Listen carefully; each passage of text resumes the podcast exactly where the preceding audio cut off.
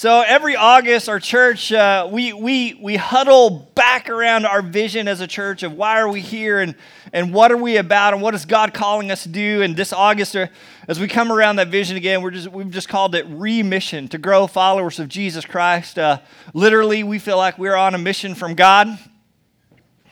Go ahead. There it is. And we actually have the whole Ostings have taken this. I mean, they, they are so passionate about this mission from God today we, we have the Blues Brothers in house with us. Do you guys want to stand up? Stand up and show us. There we go. The Blues family. I love that, man. You got to be careful what you preach. People listen and then they start doing stuff. A couple of weeks ago, we opened this teaching series talking about can openers, and we talked about the fact that in Nashville, there's only about 30% of, of the Nashville public population that actually is, is active in their faith or attending a church. So that means, that means roughly in Nashville metro, 1.2 million people. Uh, uh, let me just ask you did, you did you have any traffic on the way to church this morning?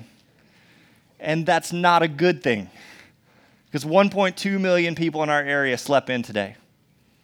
1.2 and so we ask the tough questions of if a can opener is supposed to be opening cans, if we're supposed to be growing followers of Jesus Christ, if we're supposed to be making disciples, then are we really accomplishing that purpose? And, and, and if a can opener can't open in cans, is it still a can opener? And so we, we've been diving into this conversation. And, and the passage that we're going to look in today, some as, as for, for direction, as we talked about a little bit last week, is John chapter 10. It is this great teaching of Jesus where he says, I am the gate, I am the good shepherd. He uses this this relationship between shepherd and sheep, but, but to, to define our relationship with him. But I think he also is giving us an example to follow. He is, he, he is giving us cues as his disciples. Last week we talked about hearing the voice, recognizing the voice of the shepherd. Remember this powerful idea that there is a God in the universe and he wants to speak to you, to speak into your life. But for that to happen, we have to detox. We have to have to clear things out. We have to become people of the gentle whisper. Did you hear him this week? Did you make space to hear him this week? Do you believe he wants to speak to you? And then we even talked about how can you know this really is the voice of God and not just indigestion?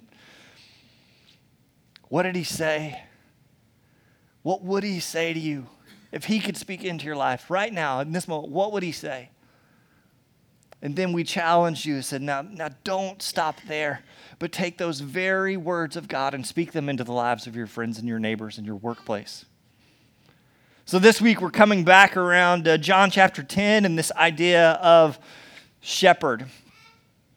Uh, the, the Latin word for shepherd is a word you may know. It's the word pastor. It, it comes from the word pasture. Uh, a pasture is what the Bonds have out behind their house, right? A pastor is a shepherd who, whose job is to pasture the flock. You understand? Are you with me? Uh, to pasture is just to set to grazing, to cause to eat. Uh, uh, and in this instance, and, and even more next week, as we talk about the good pastor. You, you'll see this, this pulled out. And I think of, uh, when, I, when I think of the good shepherd, the good pastor, this language of pastor, I can't help but think of the 23rd Psalm. Is it one of your favorite?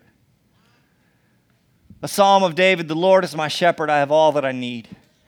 He lets me rest in green meadows, He leads me beside peaceful streams, He renews my strength. He guides me along right paths, bringing honor to his name. And even when I walk through the darkest valley, go ahead, Rob, I will not be afraid. For you are close beside me. Your rod and your staff protect and comfort me. You prepare a feast for me in the presence of my enemies. You honor me by anointing my head with oil. My cup overflows with blessings. Surely goodness and unfailing love will pursue me all the days of my life, and I will live in the house of the Lord forever. So in scripture, this idea of pastor, pastor is really strong. This idea of good shepherd is really strong. Oftentimes it is used to refer to God. It's used, Jesus uses it to refer to himself. Jesus says, I am the good pastor. He is the example, the prototype, and never no one could ever replace Jesus as the good pastor. But I want you to see something else that happens in Scripture is that Jesus is not the only pastor. Throughout the Bible, those who are assigned the duty of caring for God's flock are referred to as pastors. Post resurrection, Jesus tells Peter, after asking him three times if he loves me, he tells Peter, Feed my lambs, take care of my sheep. Pastor.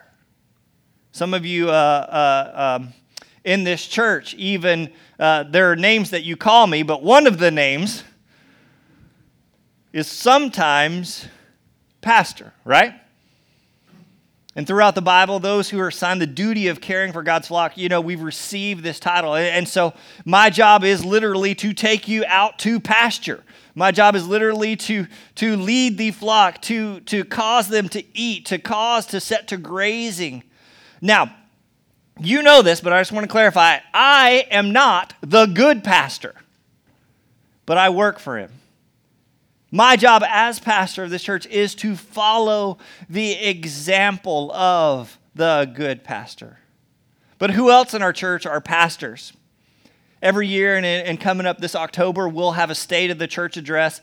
Once a year, we talk about budget and all the things of the church. We examine what we're doing and how we're doing it.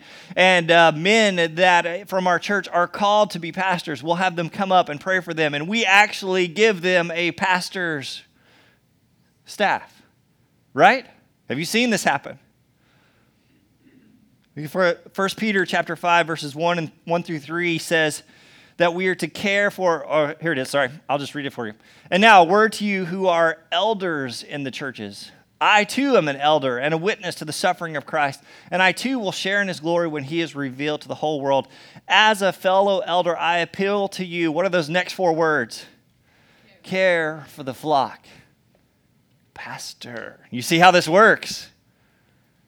This great responsibility that has been handed to me, I now hand to you. Care for the flock that God has entrusted you. Watch over it willingly, not grudgingly, not for what you will get out of it, but because you are eager to serve God. And don't lord it over people assigned to your care, but lead them by your own good example. Now, our elders are awesome. And they've been given the job to pastor, but they are never to try and replace the good pastor. You see how this works? But they work for him, they follow his example. So, who else are called to be pastor?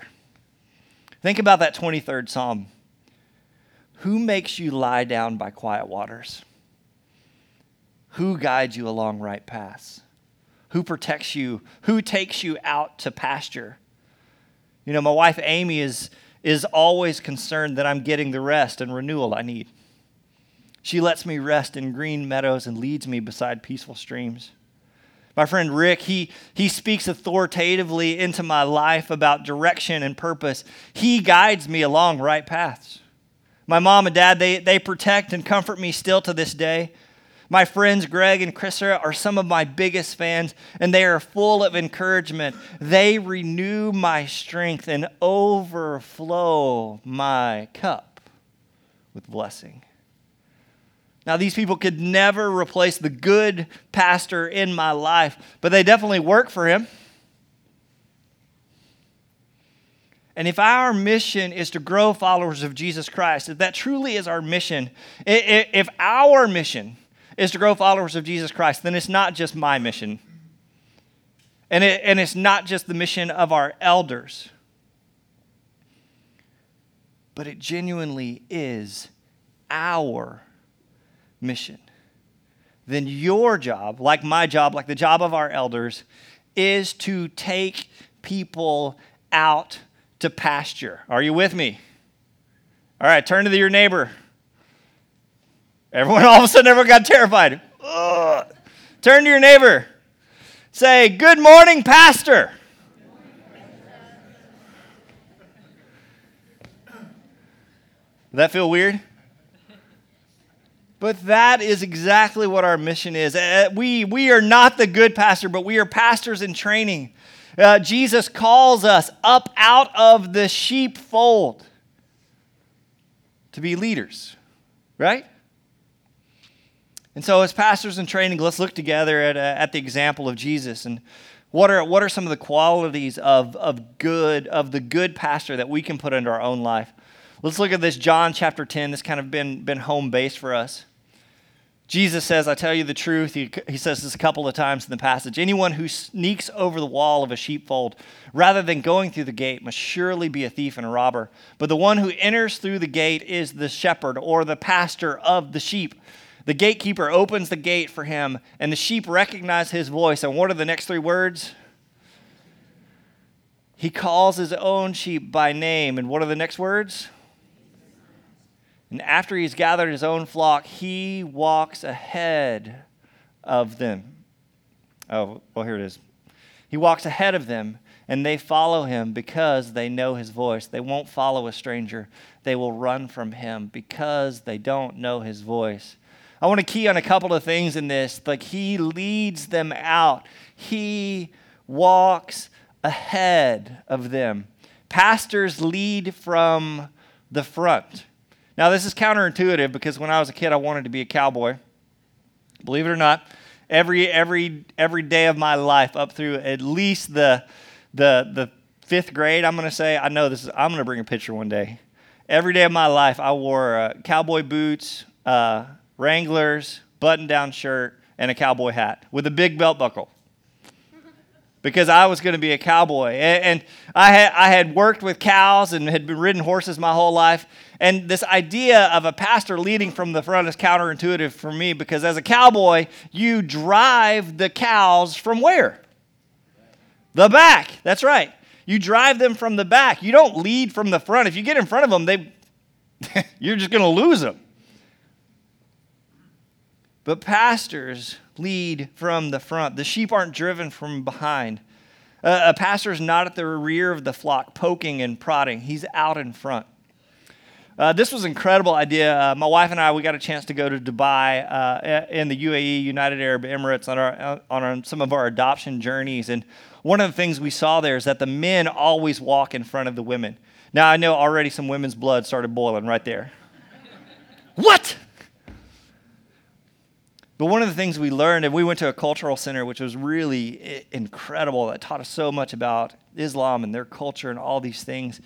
Well, what we learned is that the, the man walking in front of a woman isn't, isn't some sort of sexist thing, and it, it, wasn't about status, as you might assume. But imagine this, this hot, arid, rough desert in, environment filled with all sorts of dangers, scorpions and snakes. The man walks in front to make the path safe. The woman isn't less valuable than a man, but more valuable. Out front, the shepherd places himself between his sheep and the danger. He runs interference. A, a, a, pastor's job is to protect. You heard that language in the 23rd Psalm. Your rod and your staff, they, they what's it say? They make me frightened.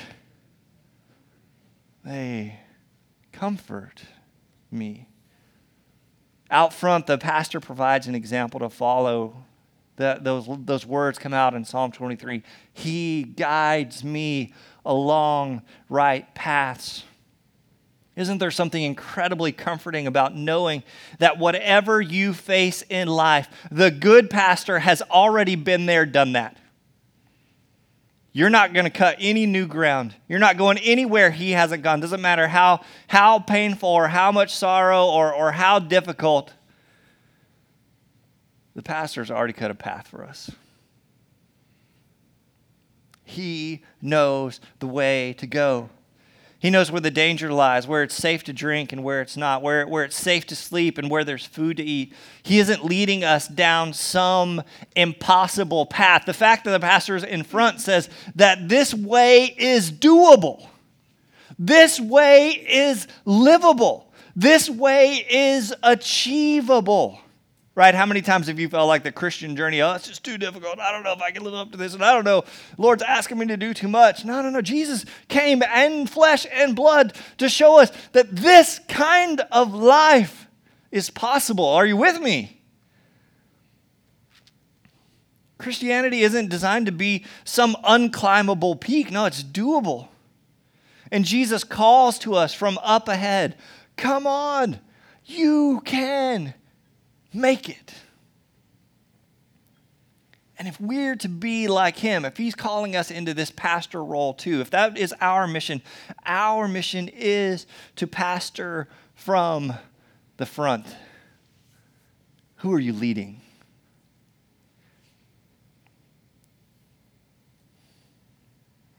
Who are you leading? But with the mission of pastoring from the front comes a very stern warning, and scripture is filled with these warnings. I want you to listen to the words of, of Ezekiel chapter 34. It's, it's a little bit long and drawn out, but we who are assigned to be pastors, just like men and women throughout history, throughout the Bible, are assigned this role of pastoring, we need to recognize these words as we think about leading from the front. The voice of God speaking through the prophesied Isaiah or Ezekiel, I'm sorry, says, Son of man, prophesy against the pastors, is the language. The leaders of Israel. Give them this message from the sovereign Lord What sorrow awaits you, pastors, who feed yourselves instead of your flocks? Shouldn't shepherds feed their sheep? You drink the milk, wear the wool, and butcher the best animals, but you let your flocks starve. You have not taken care of the weak, and you have not tended the sick or bound up the injured. You have not gone looking for those who have wandered away and are lost. Instead, you have ruled them with harshness and cruelty. So my sheep have been scattered without a pastor, and they are easy prey for any wild animal. They have wandered through all the mountains and all the hills across the face of the earth, yet no one has gone to search for them. Keep going. Is that it? That's it.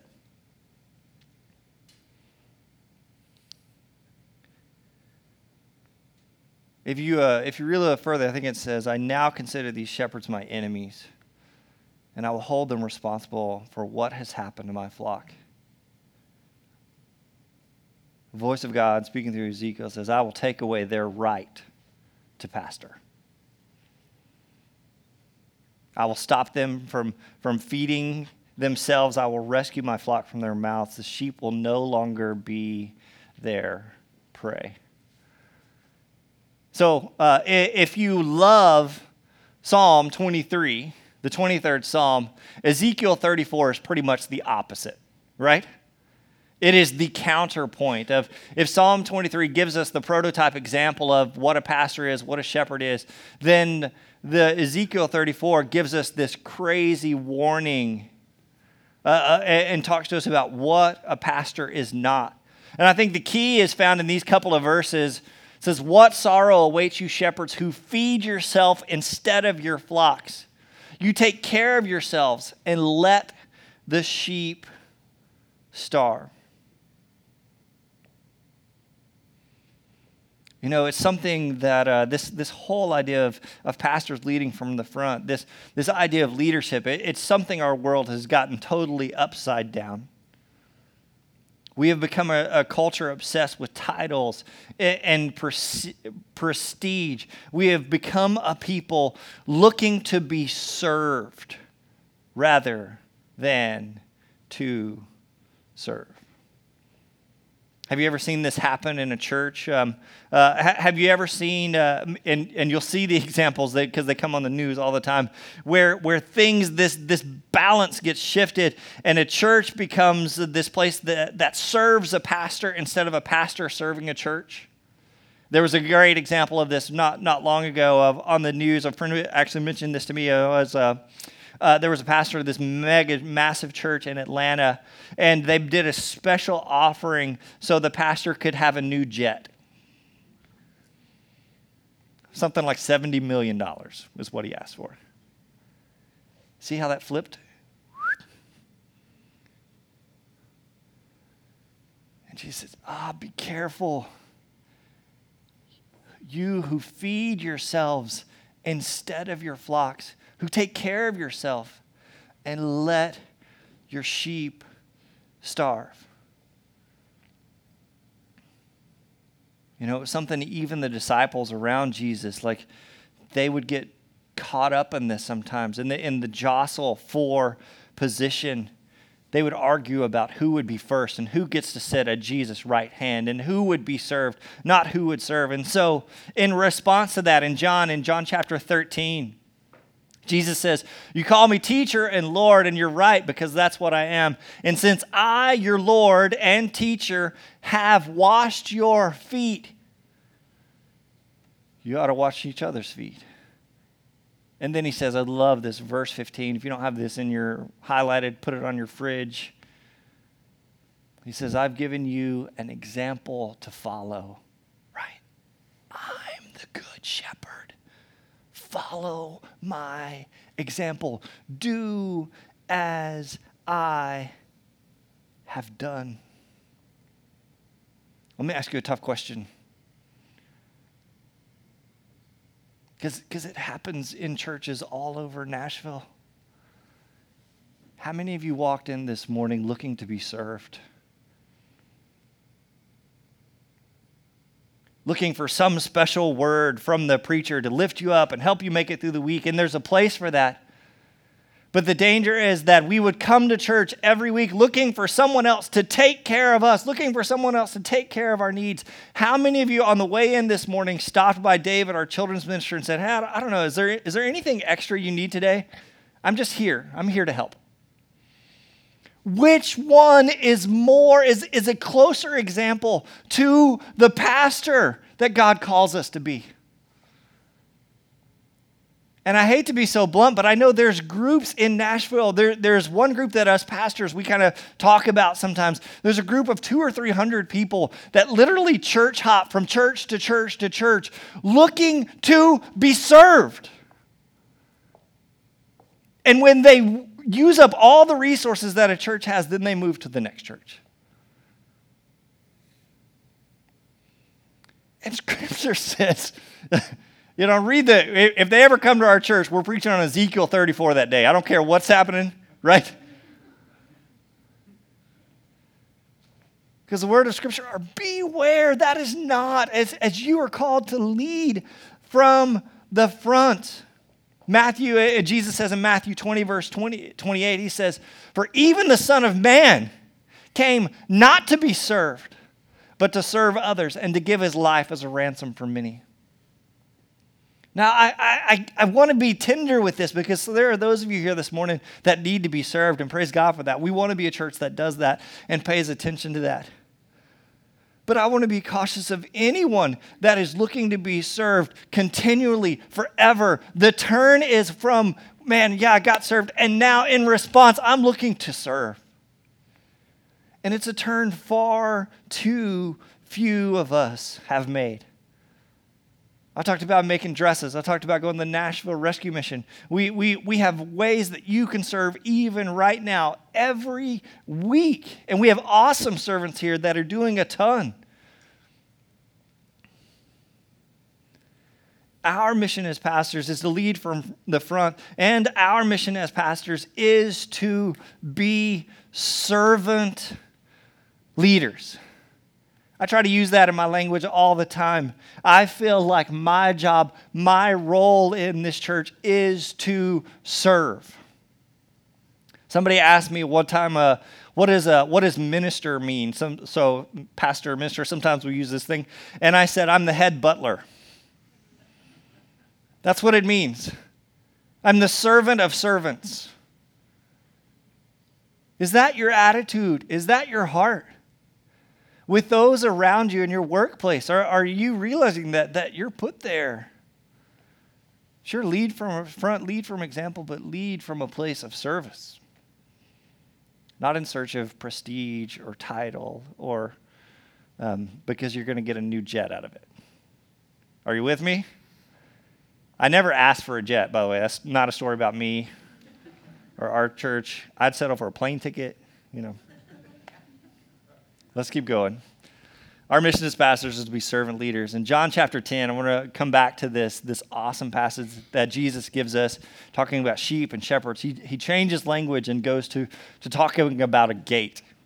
It says, Those who heard Jesus use the illustration didn't understand what he meant.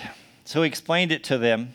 I tell you the truth. I am the gate for the sheep.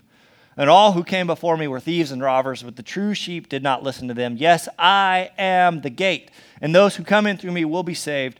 They will come and go freely and will find good pastures. The thief's purpose is to steal, to kill, and destroy, and my purpose is to give them a rich and satisfying life. So he makes a transition, and, and it seems difficult for us to comprehend. Well, he was talking about being a shepherd, and now he tells us he's the gate. And there's, there's another gate in this, in, in this teaching, too. Uh, originally, the shepherd comes to the gate, and the gatekeeper opens the gate, but Jesus is the gate. So I, I want to try to try to take this bar, a couple of gates. The first gate is, is the city gate.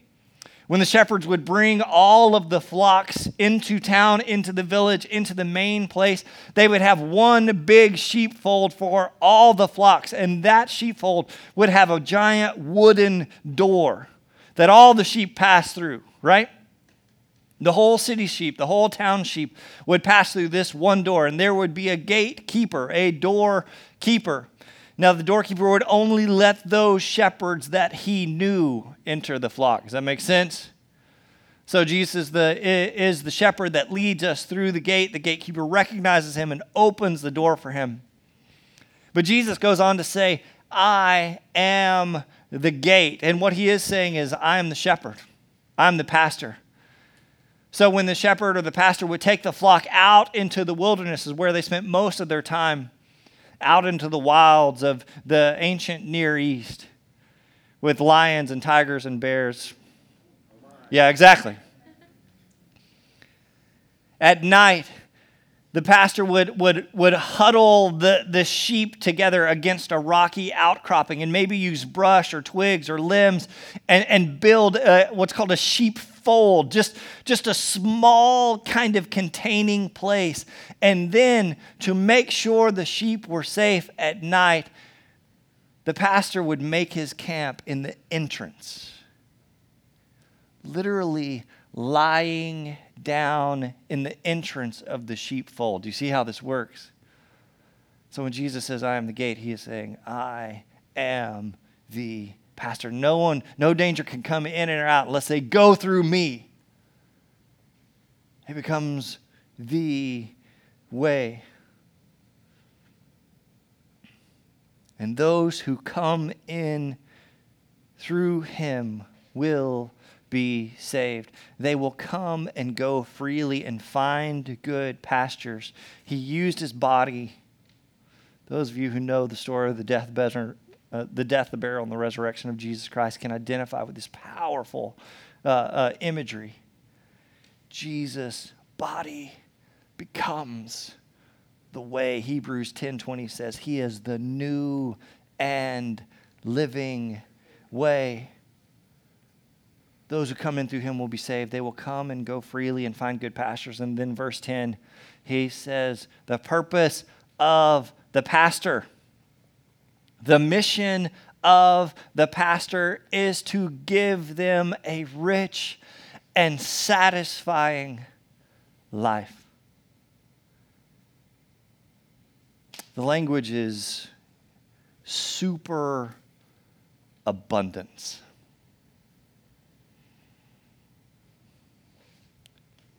he is going to give a, a Costco kind of life, right?